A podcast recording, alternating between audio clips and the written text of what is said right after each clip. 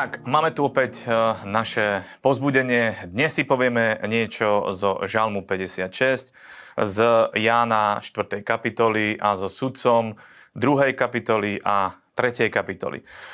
Takže ideme na Žalm 56. Určite sa vám stalo, že e, bol voči vám e, vyvíjaný nejaký odpor, alebo prišiel nejaký nepriateľ z niekadiaľ, už neviem odkiaľ, ale to je viac menej asi teda aj jedno. A Žalm 56 nám hovorí v verši 10. Vtedy sa moji nepriatelia obrátia späť v ten deň, keď budem volať, lebo to jedno viem, že mám Boha. To je fantastické, že ak by prišiel aj nejaký nepriateľ, tak jedno vieme, že oni sa obrátia, naši nepriatelia sa obrátia, budú utekať pred nami vtedy, keď budeme volať na nášho Boha, pretože my vieme, že Boh je živý a že je mocný. A ďalej uh, verše pokračujú. Bohom sa budem chváliť jeho slovom. Hospodinom sa budem chváliť jeho slovom. Na Boha sa nádejam, nebudem sa báť, čo mi môže urobiť človek. Mám na sebe, Bože, tebe dané sluby, zaplatím ti obeti chvály. Lebo si vytrhol moju dušu zo smrti a či si, si, neza, a či si nezachránil mojich nôh od pokle, poklesnutia na to, aby som chodil pred Bohom vo svetle života. A keď je nepriateľ, vtedy treba pozdvihnúť svoj hlas a chváliť Boha, uctievať ho a Boh bude s nami a Boh nás vytrhne z našich, e, od našich, z rúk našich nepriateľov. Takže chváme Boha denno, del, denne. Ján 4. kapitola. A tu by som vyzdvihol skvelé jedný, jedný, uh, jedný, jednu pasáž uh, zo pár veršov, pretože sú veľmi dôležité na to, aby sme žili plnohodnotný, nasýtený život. Určite chcete aj vy mať uh, život, ktorý je plný radosti, plný pokoja, taký hodnotný, taký, že si poviete, že wow, to je dobré žiť.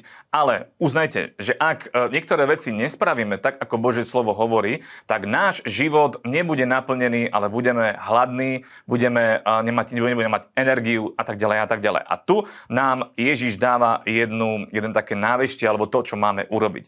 Čiže Jan 4. kapitola 31. verž je napísané. A medzi tými ho boli, prosili učeníci a hovorili, rabi, jedz. Ale on im povedal, ja mám na jedenie pokrm, o ktorom vy neviete. Vtedy hovorili učeníci jeden druhému, či sme mu snáď niekto doniesol jesť? Ale Ježiš im povedal, môjim pokrmom je to, aby som činil vôľu toho, ktorý ma poslal a dokonal jeho dielo. Či vy nehovoríte, že ešte 4 mesiace a príde žatva? Hla, hovorím vám, pozdvihnite svoje oči a podívajte sa na krajiny, že sa už belejú len ich žať. A ten, kto žne, berie plat a zhromažďuje úrodu do väčšného života, aby sa spolu radovali ten, kto seje, i ten, kto žne. Lebo v tomto prípade je pravdivé to slovo, že iný je, kto seje a iný je, kto žne. Ja som vás poslal žať, na čom ste vy nepracovali. Iní pracovali a vy ste vstúpili do ich práce Amen. Ježiš tu vyučuje veľmi zaujímavú jednu vec. Uh, hovorí tu o tom, že čo je pokrmom pre náš život.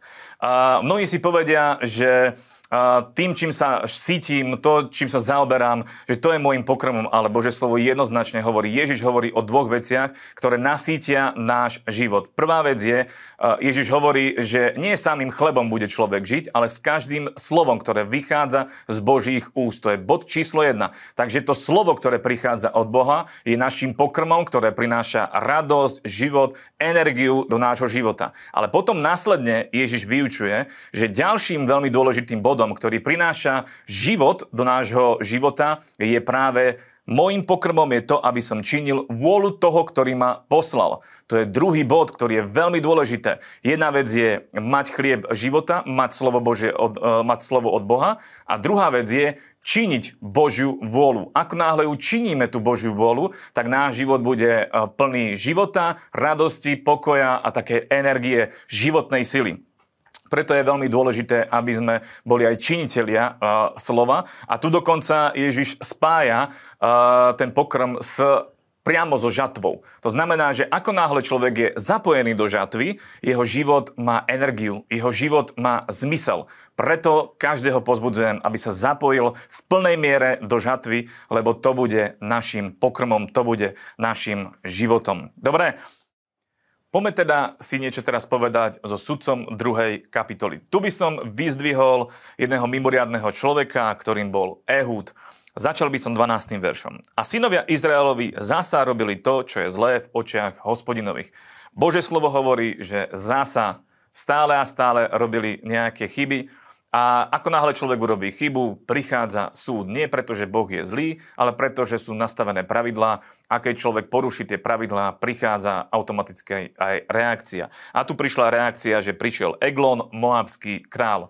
Ale Boh videl, že jeho ľud e, trpí a preto vzbudil jedného sudcu, ktorého meno bolo Ehud. A v 15. verši je napísané, hospodin im vzbudil záchrancu Ehúda, syna Geru, syna Jemnyho, človeka nevládnúceho svojou pravou rukou. Na prvý pohľad by tento človek možno mal nejaký handicap, a človek by si možno povedal, že tento človek nič neurobí uh, také veľké, ale aj napriek tomu Boh si ho vyvolil, Boh si ho povolal a uh, tento Ehud zobral vážne tú výzvu od Boha a urobil veľkú vec zničil, alebo teda zabil konkrétne Eglona, ktorý, ktorý utiskoval Izrael a priniesol veľké vyslobodenie Izraelu. Boh si ho použil, pretože bol odvážny, pretože uchopil ten plán, ktorý boh, boh mal a síce Boh chcel vyslobodiť Izrael, takže on sa na to dal a išiel, urobil to, čo bolo dôležité. A preto aj my buďme ľuďmi, ktorí nebudú pozerať na to, že či sme dostatoční, či sme hodnotní, či máme všetko, čo by sme mali mať. Boh si vie použiť každého človeka, každého, možno na prvý pohľad aj vy, alebo ja, alebo každý jeden, možno môžeme vnímať nejakú vádu, niečo, čo by bolo zlé, čo by sme možno nechceli v našom živote, ale Boh si vie použiť každého na veľké veci. Takže očakávajme, že Boh si nás použije na veľké veci. Takže ideme na to.